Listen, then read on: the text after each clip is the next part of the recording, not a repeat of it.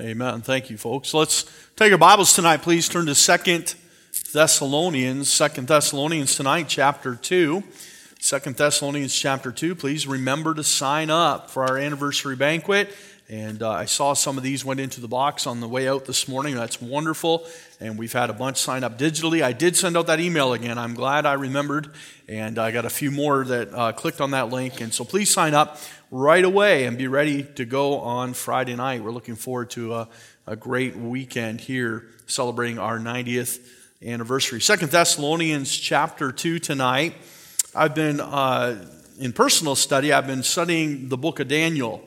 And the book of Daniel really is two books. The first six chapters deal with the life and times of Daniel.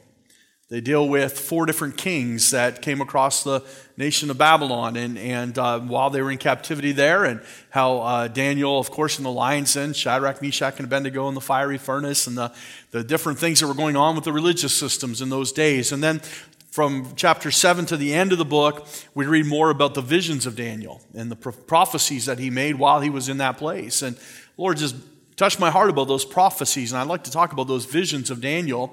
And uh, I'm going to I'm gonna try to start a series, but I'm going to be honest with you, it'll probably be the new year. And uh, because already we're at the anniversary services next week, the following week, my wife and I are away. And then we only have a couple more weeks, and we are right into uh, Christmas season. So I'm going to wait so I can do it all at once, and we'll wait till January. And I'm studying for that. We'll pray about that. I'm looking forward to that, the visions of Daniel. But in my study, the visions of Daniel, of course, we go to other prophetic parts of the Bible. And so tonight we're going to look at Second Thessalonians chapter 2 about the coming day of the Lord. As it's referred to in Second Thessalonians chapter 2, the day of Christ. All right, so let me uh, go ahead and help you to find your place. If you want to save some time tonight, it's going to be a bit of a study, Bible study, and we're going to have to turn some other passages. You might look up the book of Daniel around chapter 9. If you stick a bookmark in there, we'll be back and forth. Daniel 9, 10, 11, and 12 a little bit. And then we'll be into 1st and 2nd Thessalonians a little bit. And also Revelation chapter 13. If you want to mark a place in Revelation 13, uh, you will beat me there when it comes time to turn, okay? So let's have a look there. And while you're finding those places, let me mention uh, I haven't given you much notice on this uh, just because it just kind of came to fruition this morning. And we're going to go ahead and um, I'll announce it tonight, but I'll send out an email this week. And if you'd like to participate, you can. We're going to take an anniversary offering this year. We have not done that in a lot of years, but we're going to take an anniversary offering this, this year, and we're going to purchase with that money uh, a new bus. We need another bus. And uh, Brother Vogel has been uh, very keen about watching for pro- uh, buses that come up and, and are available to us. And we can't just have any bus. We have to be careful what we purchase. Uh, if we get a yellow school bus, we have to have it painted, and that costs a lot of money. So we just kind of keep our eyes open. And, and God has blessed us over the years, giving us buses. They all seem to be white every time we get one. We get a white bus, which saves us about 3500 in painting that thing. And then uh, we want to make sure it doesn't have a ton of miles on it. You know, we want to get some use out of it. And, and so uh, the Lord sent a bus to Brother Vogel a few weeks ago, and him and Calvin went and had a look at it, and it's phenomenal. As a matter of fact, uh, it only has about 120,000 kilometers. Most of the buses that we get already have 300,000 on them. So we praise the Lord for that. The body looks good. Um, we will. Do we have a picture of it, Brother Judge? You forgot. The man who never forgets. Anyway, we'll, we'll get, I'll put that in the email. You can see a picture of that bus. It's already white, and uh, it, it would serve us very well. Purchasing a bus is not like purchasing a car. If you have a car that breaks down, and you can't fix it, you go and you buy another car. We cannot do that with buses. They are hard to find and uh, to, to meet our needs. And so uh, there will be a bit of an overlap. We're hoping to get a, a, few more months out of one of the buses that we have and uh, be able to use them for our Master Clubs program and our Sunday school program. Uh, but it is a great opportunity. And uh, I was supposed to have a deacons meeting about 10 days ago, and it didn't work out. We couldn't have the meeting. Uh, Brother Wolfgang passed away that day, and I, I was figuring I got to deal with family today and everything, so I, I postponed the meeting. And then uh, we've had people away, and we've just not been able to meet until today. In the meantime, they dropped, the fellow called Brother Vogel and said, I'd like to drop the price, $5,000, and I'll throw in the safety. So praise the Lord. So the Lord worked on his heart during that time and uh, it, it's a far better price. I'll just tell you, we they originally they wanted twenty thousand dollars plus a safety. Now he said I'll do it for fifteen thousand, including the safety. So praise the Lord. And so it's a fantastic price and uh, only 120,000 kilometers. So pray with us about that and we will send out an email. And if you're able to help and be a blessing in that way, that's what our anniversary offering will be this year. And uh, we had a deacons meeting this afternoon to try to get it all pulled together the, and, and get it straightened around. And, and praise the Lord, we're going to move forward with that bus. And so if you would pray with us about that and what the Lord would lay upon your heart that we can do uh, for the cause of Christ. Uh, you know, uh, it's, it's not just a bus, right?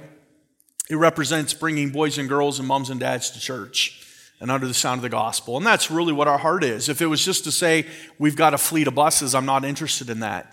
But if it's a tool that we can use in reaching people for Christ, that's important. And so let's, let's do our best and let's pray this week. Second Thessalonians chapter 2. Second Thessalonians chapter 2. And uh, Brother Judge, I, I'm, I'm just going to peek behind the curtain for a minute. I find it ironic because I'd forgotten about it. And Brother Judge put it up on the screen. And he said, anniversary offering. And, and then, and then he forgot the other part. So uh, I don't know. We're not a very good team tonight.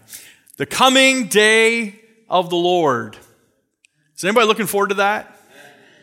I'm not. I won't be here. Amen. I'm looking forward to what happens first. The trump shall sound. The dead in Christ shall rise first, then we which are alive and remain shall be caught away to forever be with the Lord. I'm looking forward to that day. But what happens after that is a period of God's wrath, specifically to judge the nation of Israel and then those nations of the world that have fallen out of God's favor because of sin. And so tonight we're going to look at something important doctrine in the Bible in 2 Thessalonians chapter 2. And you'll notice what it says. Now we beseech you, brethren, by the coming of our Lord Jesus Christ and by our gathering together unto him now, I'm going to expound on that just slightly tonight as we get in. Let's do this. Let's stop right now. Let's have word of prayer. And uh, before I read, because I'm, I'm apt to say some things while we read, and we need the Lord's blessing on it, and I need help organizing my thoughts. So let's have a word of prayer. Father, help us tonight. We ask for your Spirit's presence and power. Lord, it is part of the Word of God. And uh, Lord, it's important that we learn it and understand it. If the church of Thessalonica was confused after hearing the very clear teachings of the Apostle Paul, it's no wonder today that so many are confused about these doctrines. So I pray that you'd help us by your Spirit. Speak to our hearts, organize my thoughts. There's a lot of scripture tonight, and I pray that you'd help us. Well, thank you in Jesus' name. Amen. Now we beseech you, uh, we, now we beseech you, brethren, by the coming of the Lord Jesus Christ and by our gathering together unto him I just want to mention, in, in, way of passing tonight, we don't have time to go into all these doctrines tonight, but I want to mention this. So many confuse the return of the Lord as a one time event, but it is a massive event that has two parts to it. We have the meeting of the saints in the air. The Lord will meet us in the air. That's described in 1 Thessalonians chapter 4. The Lord himself shall descend with a shout, the voice of the archangel and the trump of God, and the dead in Christ shall rise first, and then they that remain will be caught up forever to be with the Lord. And, and we look forward to that catching away, that time where we are translated to be with the Lord, much like we heard about Enoch this morning. But then there's the second part there's the return of the Lord Jesus Christ with his saints. We read about that in Revelation chapter 19 as the Lord returns on a white horse and thousands, it says ten thousands times ten thousands of his saints. In other parts of scripture, it describes the number that will return with the Lord. And by the way, it calls us the armies of the Lord, but we do absolutely nothing. Except the word of God goes out of the mouth of the Lord Jesus Christ and slays all the enemies of God. We just watch. We're cheerleaders in the battle, if you will. Second Thessalonians chapter 2 speaks of that doctrine somewhat. In the Greek language, in the original language, it says, Now we beseech you, brethren, by the coming of our Lord Jesus Christ and by our gathering together unto him. When we link words with conjunctions such as and, we're often putting things together. And, but in the Greek here is literally saying there is one event, but there's two distinct appearances of Christ. It is saying there is this, the coming of our Lord, and at a different time, are gathering together unto him. And so it speaks of the rapture and it speaks of the return of the Lord. Now notice what he says, that ye, talking to the church of Thessalonica, be not soon shaken in mind or be troubled, neither by spirit nor by word nor by letter as from us, as that the day of Christ is at hand. Is at hand. Let no man deceive you by any means, for that day shall not come, except there come a falling away first, and that man of sin be revealed, the son of perdition who opposeth and exalteth himself above all that is called God or what is worshipped, so that he as God sitteth in the temple of God, and showing himself that he is God. Remember ye not that when I was yet with you, I told you these things. And now you know what withholdeth that he might be revealed in his time. For the mystery of iniquity doth already work. For only he who now letteth will let until he be taken out of the way. And then shall that wicked be revealed, whom the Lord shall consume with the spirit of his mouth, and shall destroy with the brightness of his coming, even him whose coming is after the working of Satan with all power and signs and lying wonders, and with all deceivableness of unrighteousness in them that perish, because they receive not the love of the truth, that they might be saved. And for this cause, God shall send them strong delusion that they should believe alive that they all might be damned who believe not the truth, but had pleasure in unrighteousness.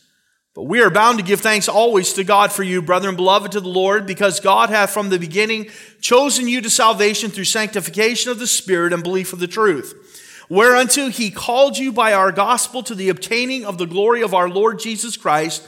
Therefore, brethren, stand fast and hold the traditions which ye have been taught, whether by word or our epistle now our Lord Jesus Christ himself and God, even our Father, which hath loved us and hath given us everlasting consolation and good hope through grace, comfort your hearts and establish you in every good work. Now listen, as the days worsen, how many would you say we're living in a pretty bad day?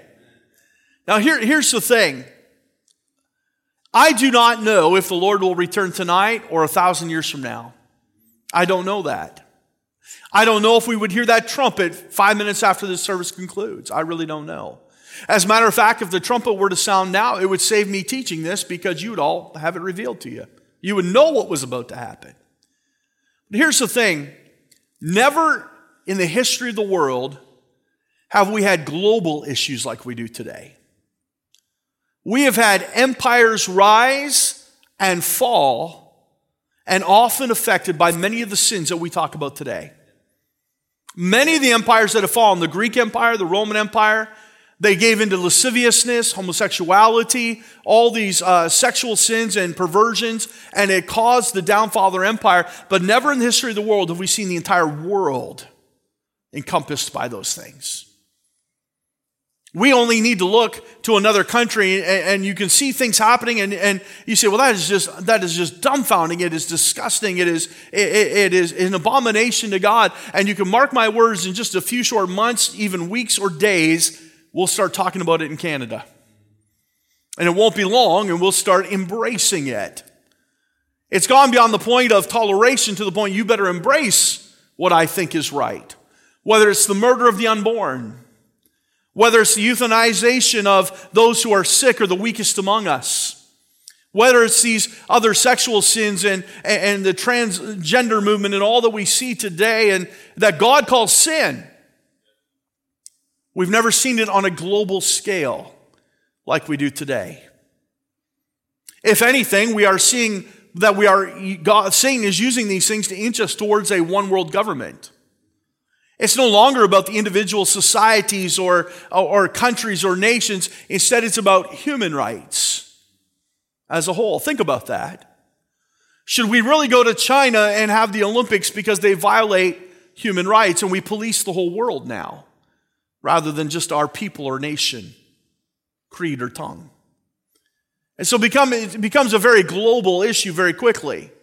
The world has become much smaller, hasn't it? with, with telecommunications the way they are. I just uh, was looking the other day at a, at a phone plan, and, and it said on that international texting.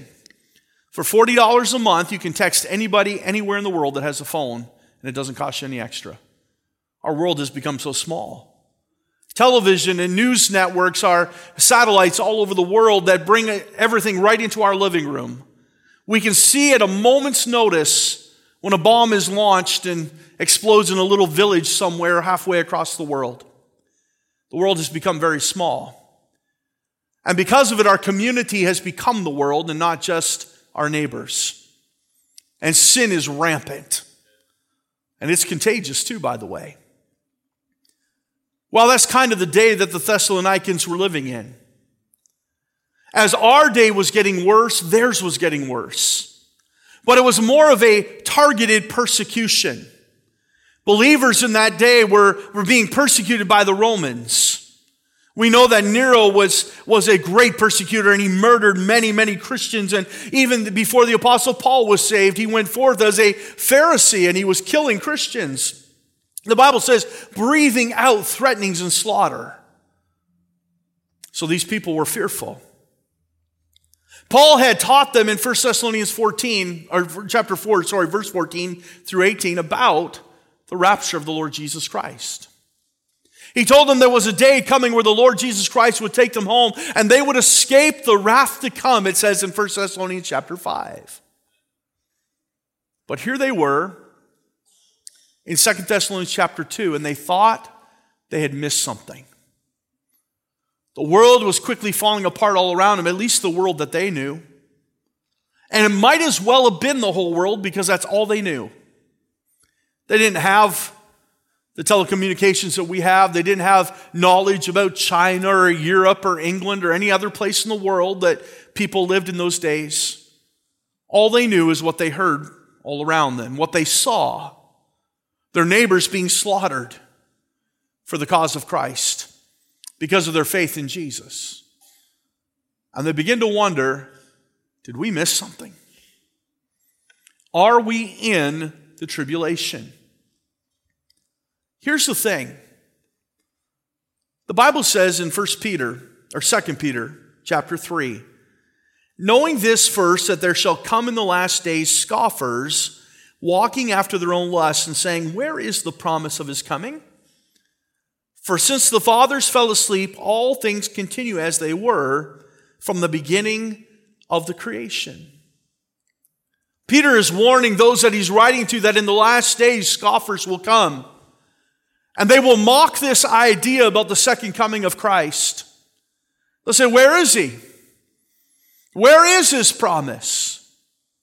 And the problem is there's going to be a lot of people that are, that are born again believers in Christ, and because of the wickedness all around us, they're going to go, I wonder if they're right.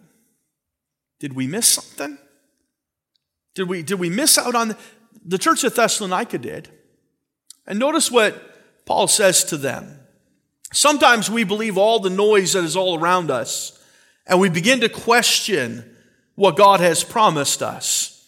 But notice what he says Now we beseech you, brethren, by the coming of our Lord Jesus Christ and our gathering together unto him. Beseech means to beg. I'm, I'm begging you to understand this important doctrine about the coming of Jesus and our gathering together of him. In verse 2, be not soon shaken in mind. And the word shaken there is the idea much like lightning that strikes. A sudden jolt, a catching away, something that, that grabs your attention. He says, don't be shaken or startled or scared or be troubled. And the word troubled there is talking about a long-term confusion. It has left you bothered. You might receive a phone call that somebody has died and it shocks you. But then you might be troubled for days over it. And that's what these two words are meaning. There's a, a shock value about it, and there's also a troubleness that goes about it. So he goes ahead and he gives us some clarity. He says, number one, don't be shaken in mind over the day of Christ.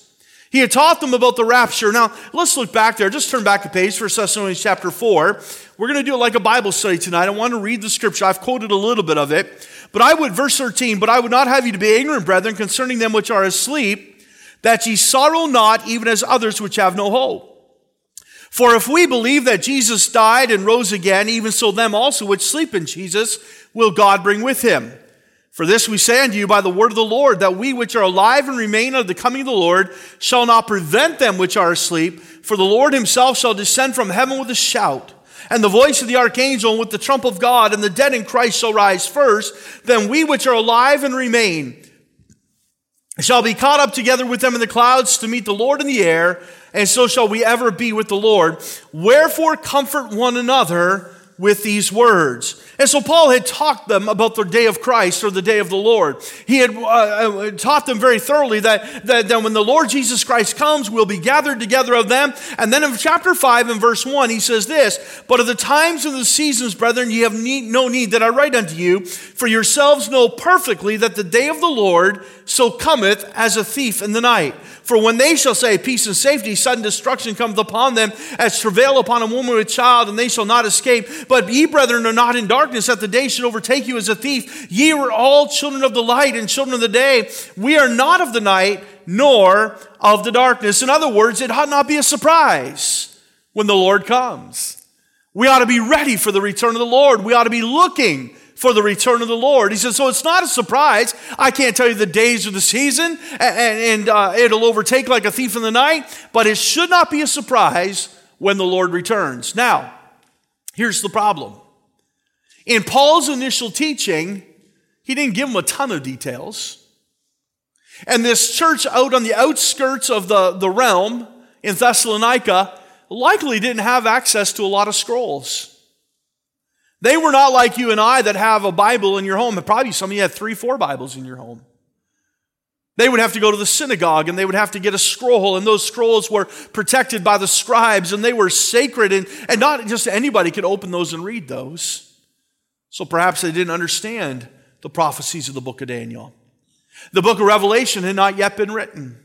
Some of the gospels were still being penned, and so the words of the Lord Jesus Christ in Matthew 24 were maybe not available to them. So all they had is what Paul had taught them by word and by letter in 1 Thessalonians chapter 4, and he doesn't lay out much about the tribulation. So they're saying, Did we miss this, Paul?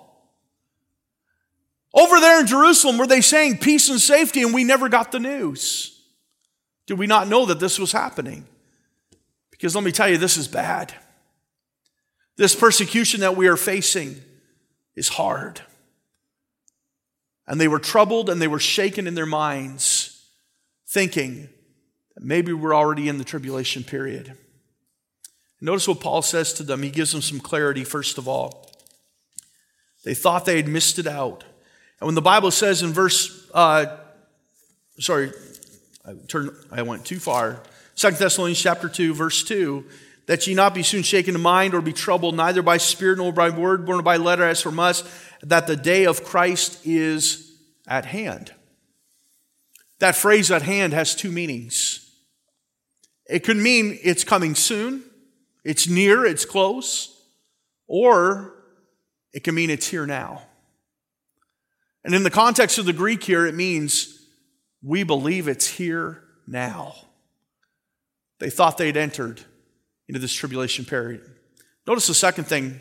So we see, first of all, he, he challenges them not to be shaken. But then he says, I want to give you some clear signs of the day of Christ. So now the Apostle Paul is going to teach them a little deeper, a little more thoroughly about this tribulation period. So, in other words, uh, I want you to know when it comes, the world will know it. The world will know it. They'll be raptured, they'll be gone, but I want you to know the world is going to know that you're in the tribulation period. And here's how look at verse 3. Verse 3 says, Let no man deceive you by any means, for that day shall not come except there come a falling away first, and that man of sin be revealed, the son of perdition. Now, let me say this so we understand. You see, well, these Thessalonians, they were a silly group that just didn't listen to the Apostle Paul. Do you remember 2 Peter chapter 3 where it said, In the last days scoffers shall come? And they'll say, Where is the promise of his coming? I already quoted that verse. Notice verse 2, what Paul says has happened to the church at Thessalonica. That ye be not soon shaken in mind or be troubled, neither by what? That is not the Holy Spirit. That's a small s spirit. There are deceptive spirits. He says, Don't be troubled by spirits. Number two, nor by what? Small w, it's not the Word of God. There's some false teachers spreading their lies. Nor by letter as from us. He's not saying a letter from us, but a letter that looks like it came from us. Somebody is actively trying to deceive the church at Thessalonica. A false prophet is speaking. They're writing letters. There's a spirit of Antichrist at work here. The man of lawlessness, the Bible says in verse 7, that is already at work among us. The Bible talks about the spirit of Antichrist. It's already at work among us. We'll look at both those verses in just a minute. But somebody's trying to deceive them. And so Paul says, I want to give you some concrete evidence. Here's some signs. Verse 3 Number one, that the man of sin be revealed. Who is that? That's the Antichrist. The, the Bible calls him the man of perdition, but back up before that, we see something that happens first. Let no man deceive you by any means, for that day shall not come except there come a what? Falling away. Now listen, you might look at that and say, well, well that's what we got. We have a falling away. Here's the problem. In the Greek, the word a, a falling away, is a stronger tense than what we use as the word. It means the falling away. It's not talking about a general backsliding or apostasy of people. We see, we see that all through the Bible. We see those that have become apostate or those that have been bewitched, it talks about, or those that have fallen away from the faith, or those that went out from among us because they were never of us. And we see that over and over again in the Bible. But the Bible is talking about in 2 Thessalonians chapter 2, a falling away. It's talking about the great falling away. There's a time where that general apostasy will take over the earth. I am not a prophet, but it sure feels like we're right, right on the edge of that. It sure feels like we are knocking on the door. You, you go down into the public square today and you mention the name of God. You try to tell people that, hey, there is a God, a creator, and you are accountable to him, and you will answer to him, and you will stand in judgment. And nobody wants judgment today. Nobody wants to be accountable. The Bible talks about in Matthew chapter 24 that in the days of Noah, as it was in the days of Noah, what was it in the days of Noah? Every man did that which was right in his own eyes. That is the trumpet clarion call of the day. I want to live for self. I want to do what I want to do. And so we, we may not be there, but we are knocking on the door. We are in the 11th hour. We are seeing this great falling away. Now, the Bible talks about that. So let's, let's look at a couple of those passages. Keep your finger there. Look at 1 Timothy chapter 4. You should only be a page or two away. Verse 1. Now the Spirit speaketh expressly that in the latter times some shall depart from the faith, giving heed to seducing spirits and doctrines of devils, speaking lies and hypocrisy, having their conscience seared with a hot iron, forbidding to marry and com- com- commanding to abstain from meats. The only people I know that do that, by the way, are the, the Catholic priests. Yeah, I said it. Which God hath created to be received with thanksgiving in them which believe and know the truth. For every creature of God is good and nothing to be refused if it received with thanksgiving. Notice the condition of those days. The Spirit, capital S, Spirit of God, says that in the latter times some will depart from the faith and get heed to seducing spirits and doctrines of devils. Listen, if the sin that we don't see in the world today is not the reduce of seducing spirits, that's exactly what it is. Devil has deceived the minds of men, women, and children. Look at 2 Timothy chapter 3. Turn over just a couple more pages. 2 Timothy chapter 3. This know also that in the last days perilous times shall come. For men shall be lovers of their own selves, covetous, boasters, proud, blasphemers, disobedient to parents, unthankful, unholy, without natural affection, truce breakers, false accusers, incontinent, fierce, despisers of those that are good, traitors, heady, high minded, lovers of pleasure more than lovers of God, having a form of godliness, but denying the power thereof. From such turn away. Look at 2 Timothy chapter 4, verse 3. For the time will come when they will not endure sound doctrine, but after their own lust shall they heap to themselves teachers having itching ears, and they shall turn away their ears from the truth, and they shall be turned to fables. That is a description of the falling away of the latter times. We are knocking on the door. We are so close. But not only do we see a great falling away, Back in 2 Thessalonians chapter 2, we see the man of sin revealed. Paul is trying to reinforce in the minds of the Thessalonians Hold on. You're not in that period yet. Because the falling away has to take place and the man of sin must be revealed. Who is this man of sin? He is the Antichrist. Turn, if you will, to Daniel chapter 8. We're going to look at just a few verses very quickly of the description of this man of sin. Daniel chapter 8, verse 23. And in the latter time of their kingdom, when the transgressors are come to the full, a king of fierce countenance and understanding dark sentences shall stand up. The Bible calls him a king of fierce countenance. He will lead with a fist of iron, not with love. And he'll be one that understands dark sentences, which tends to mean that, that he will give heed to these seducing spirits. He'll understand and communicate with these spirits of Satan and be led by him. And very much the Bible calls him the son of perdition or the man of sin, possessed by the devil himself and led about by him. Look, if you will, at Daniel chapter 9, verse 26. Daniel chapter 9, verse 26. And after three score and two weeks, talking about the tribulation period, shall Messiah be cut off, but not for himself, and the people of the prince that shall come shall destroy the city and the sanctuary, and the end thereof shall be with a flood, and unto the end of the war of desolations are determined. So this great prince will come during the tribulation period. And he will come with a mighty flood, the Bible says, and he'll destroy the great city of God. That is his mandate and that is his desire. Look at uh, Daniel chapter 11 and verse 36. We read more about him here in verse 36. And the king shall do according to his will, and he shall exalt himself and magnify himself above every God, and shall speak marvelous things against the God of gods, and shall prosper to the indignation be accomplished, for that is determined shall be done. Neither shall he regard the God of his fathers, nor the desire of women, nor regard any God, for he shall magnify himself above all. Notice, notice some things about this fella.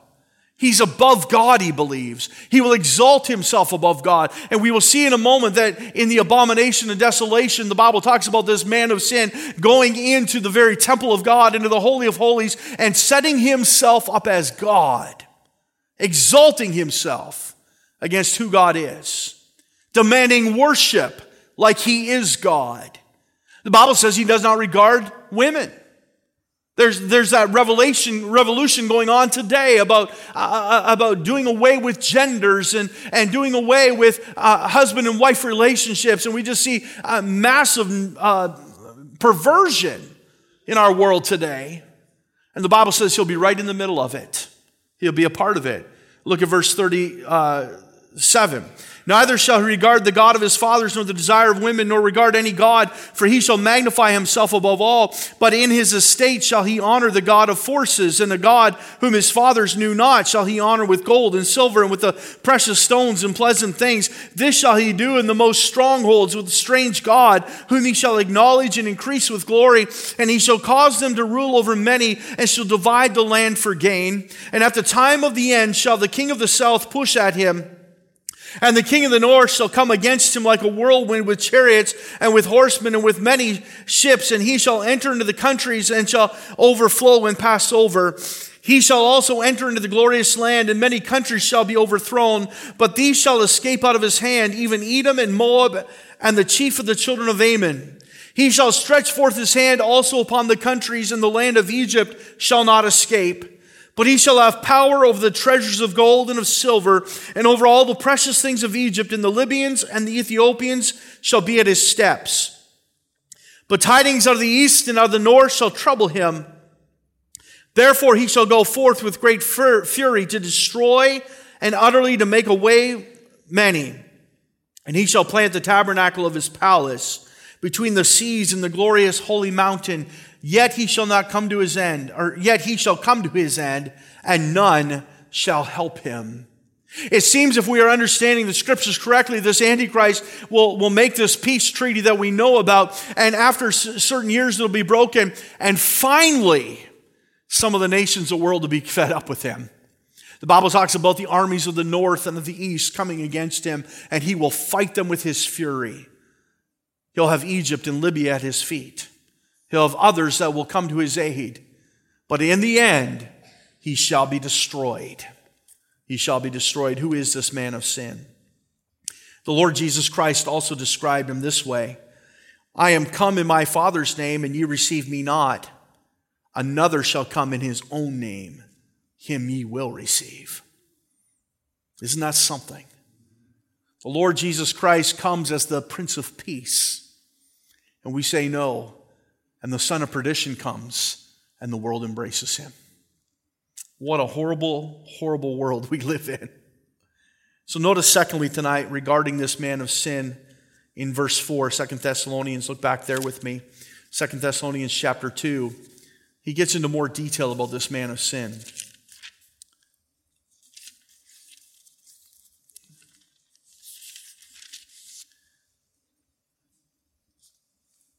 In verse 3, he calls him the son of perdition, who opposeth and exalteth himself above all that is called God, or that is worshipped, so that he as God sitteth in the temple of God, showeth himself that he is God.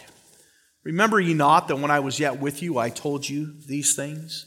So notice some of the specifics we see about the man of sin. Number one, he demands worship. He demands worship. Here's the thing if you are ever asked to worship anything other than holy God, that is an idol and is an abomination. It's an idol and it's an abomination. The Bible says this man will demand worship. He will set himself up. Let's look at Revelation chapter 13. I don't think I'm going to get through everything tonight, but we're going to, we'll try. Revelation chapter 13.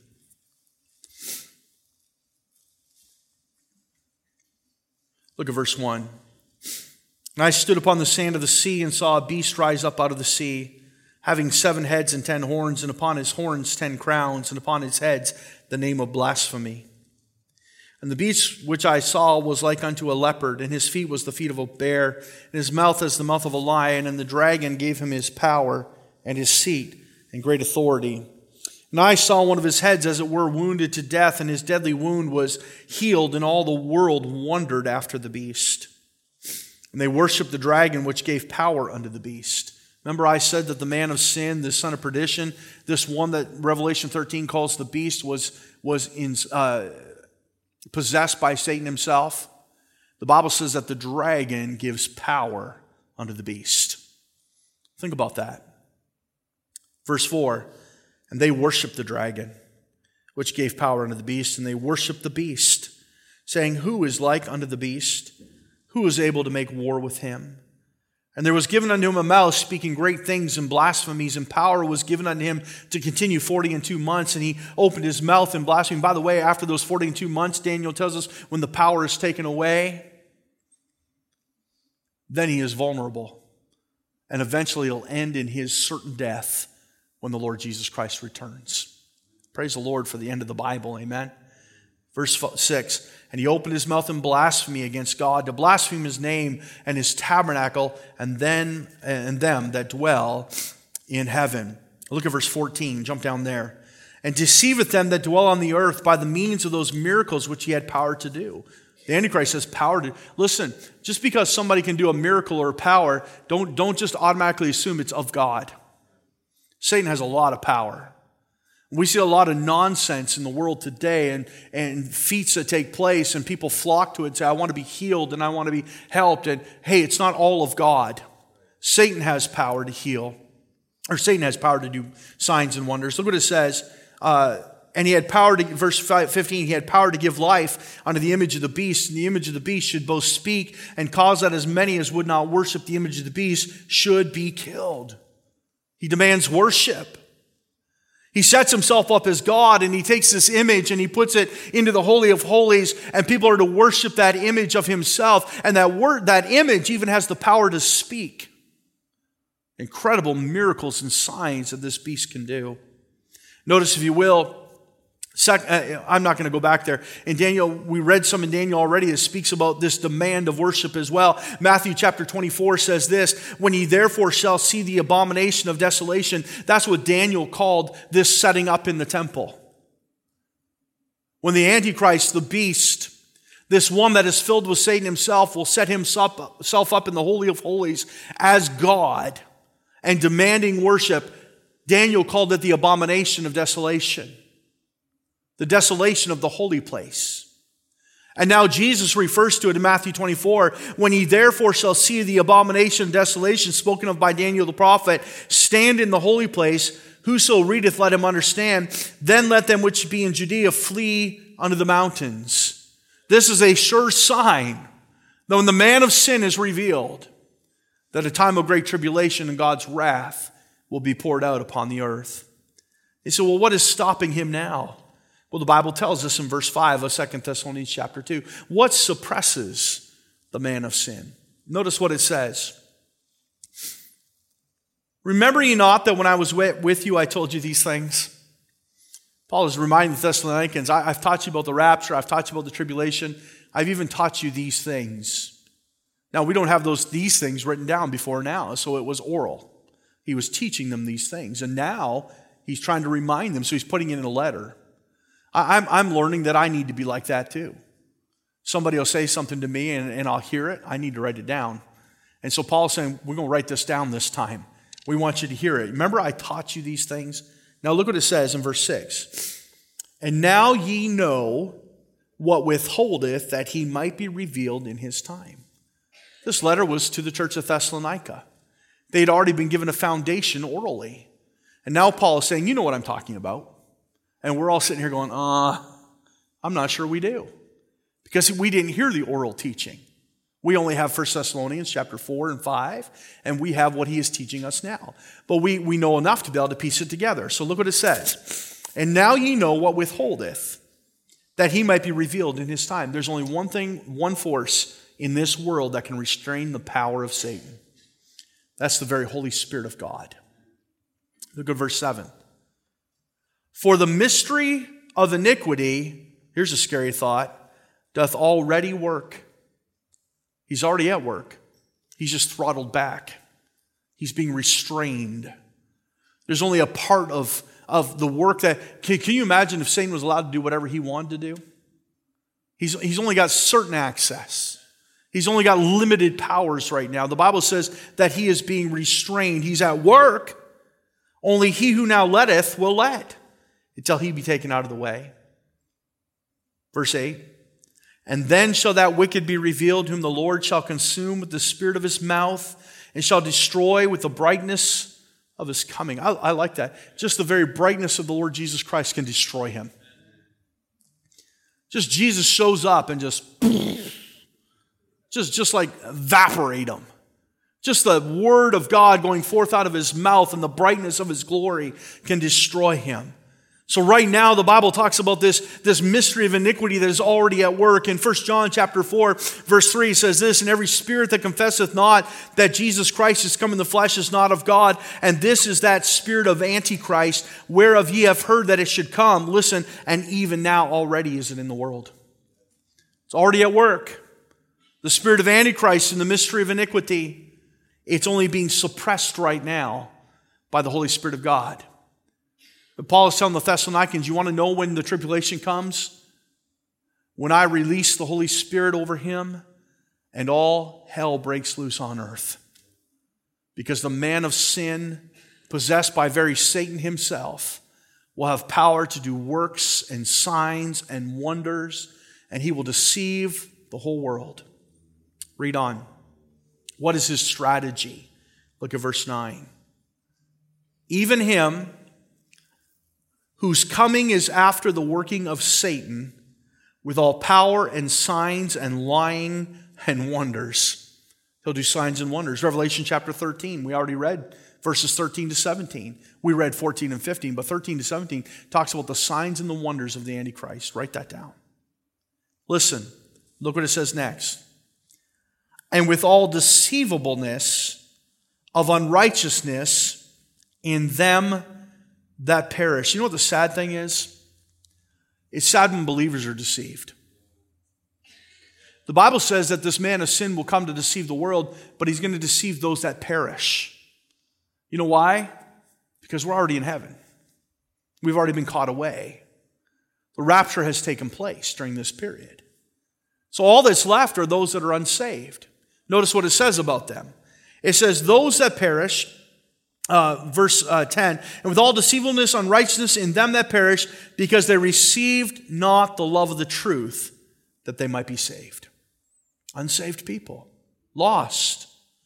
And, and their fate has been sealed because they have rejected the Lord Jesus Christ. Verse 11, and for this cause, God shall send them strong delusion that they should believe a lie. He said, What does it mean God's going to send a delusion? In the Old Testament, we have the plagues against Egypt. And the Bible often says that God hardened Pharaoh's heart. I've come to understand, or at least what I think is happening there, is that I don't believe that God reached down into the heart of Pharaoh and said, resist, reject it, don't, don't let him go. I think what happened is that when God sent a plague, it made Pharaoh so angry that his heart got hardened. And so the Bible can honestly say God hardened his heart because he just got mad at God. I think, I think Pharaoh's resolve was just strengthened each time. I think he got angrier and angrier against God because he worshiped a false God. And so his heart was hardened as a result of what God was doing. And so when I read this scripture in that context, I think, I, I don't believe that God is sending out to deceive people. God is not the author of confusion, right? I think what is happening is this man of sin is going out to deceive, and because God has removed his Holy Spirit from the earth, they are now easily deceived. And they'll believe a lie. It's not that hard to understand anymore, is it? 50 years ago, if we could have opened up the curtain of time and said, This is 2022, and take you downtown Toronto or any other major city in North America and said, Here's what the culture looks like, you would have said, There's no way. There's no way people could be that foolish and that deceived. But today, I feel like I could stand out on the street corner, and if I preach anything but Jesus Christ, they'll believe it. If I could say, I got this brand new vehicle and I'm going to send monkeys to Mars, I'd have people lining up to hear about it. And it'd be all over the internet, and people would be putting it on Facebook, and they'd be rejoicing in this new technology, and they'd believe it. If I, if I were to stand on a street corner tonight and say, I've invented a brand new gender, they'd believe it, but they'd have to accept it too, by the way. That's, that's the craziness we have in our world today. It's not so hard to believe that the world's going to believe a lie anymore because they're believing them every day. This is what the tribulation period is going to. By the way, this is just kicking it off. This is before the wrath of God is even revealed. This is just the man of sin coming onto the scene. This is just the very beginning of it all. God has not yet opened a seal. He has not yet poured out his wrath. We don't read any of that in the book of Thessalonians. It just talks about this wicked one that will come. Hey, how many glad you're going to be in heaven when that happens? Man, I'm glad we're not here for it. Notice what he says about this deception. These lost will never will believe this lie. In verse 11, for this cause God shall send them strong delusion, and they shall believe a lie, that they all might be damned, who believed not the truth, but had pleasure in unrighteousness. I'm going to stop there. I'm not going to finish. The next few verses, Paul first talks to them about some clarity about the rapture and about the tribulation period. Now he gives them some comfort. Let me just read through them very quickly. We are bound to give thanks always to God for you, brethren, beloved of the Lord, because God hath from the beginning chosen you to salvation through sanctification of the Spirit and belief of the truth. So he gives them some encouragement. Verse 14, whereunto he called you by our gospel to the attaining of the glory of our Lord Jesus Christ. What's he saying to them? Hey, you don't have to worry about any of it because you're saved. You've been called away from all that. You're set apart. That's what sanctified means. You're set apart unto God. You don't have to worry about this. So he gives them some encouragement. Number two, he gives them an exhortation. Therefore, brethren, verse 15, stand fast. Hold the traditions. What's, what's he saying when he says that? We sometimes think tradition's a bad thing. He's saying, hold on to what I've taught you. The things you've learned, rehearse them. Teach your children. Keep reminding one another. He said it this way, 1 Thessalonians chapter 14, comfort one another with these words.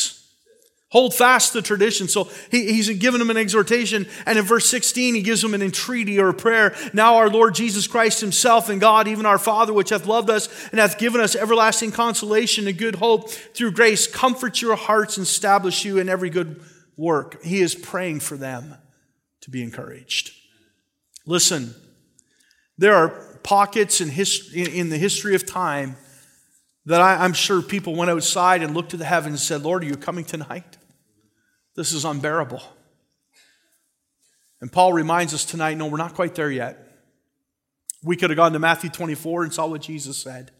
And over and over, we can look through the Word of God and see this theme repeated that we are just to be steadfast and watching and be ready.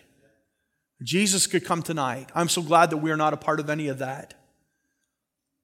But that day is coming. You say, How does that apply to me tonight? And let me just give you a, a real quick challenge or an exhortation. There are some that you know, if the Lord were to come tonight, aren't going with you. And they're going to be that group that perish. That group that might believe a lie. That group that'll be eternally lost. It's so sad today it's so sad today to see all the things that are going on in our society. And knowing, I, I, somebody just said to me this morning, Pastor, how do we deal with grandchildren that are caught up in this LGBTQ stuff? How, how do, how do we respond to that? Isn't it sad? I, I, bet everyone in the room could raise their hand and say, I, I know somebody that's messed up. A kid, a grandkid, whatever. The one that's trying to get all those sidewalks painted and that little, that little boy that thinks he's a girl in town, that's my cousin. It's child abuse. Pure and simple, that's what that is child abuse. A confused little child with no parent to guide them in truth. And we look at that and we say, it breaks my heart. Let me tell you, it's going to be much worse in the tribulation period. We're going to leave behind people that so desperately need the Lord Jesus Christ today. Remember Enoch from this morning? Because he had this testimony that before he was translated, he pleased God. But without faith, it is impossible to please him. You see, we only have this life to get it right. After is too late. So let's pray like never before. Let me ask you this Do you believe Jesus could come tonight? Then you know somebody you need to pray for. Father, we love you. Speak to our hearts.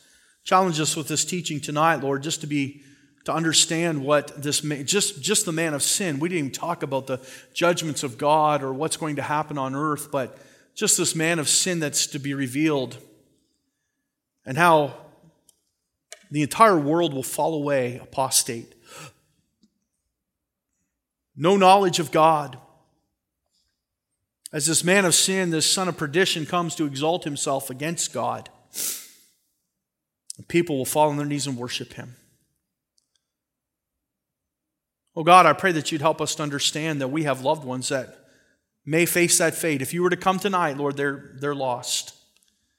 And they have to deal with all of that, and Lord, lost for eternity. God, I pray that you just renew our fervor to tell people about Jesus. Lord, we'll thank you in Jesus' name. Amen. Let's stand for just a moment. Maybe God has laid somebody on your heart you need to pray for. Why don't you take this time and pray for them tonight?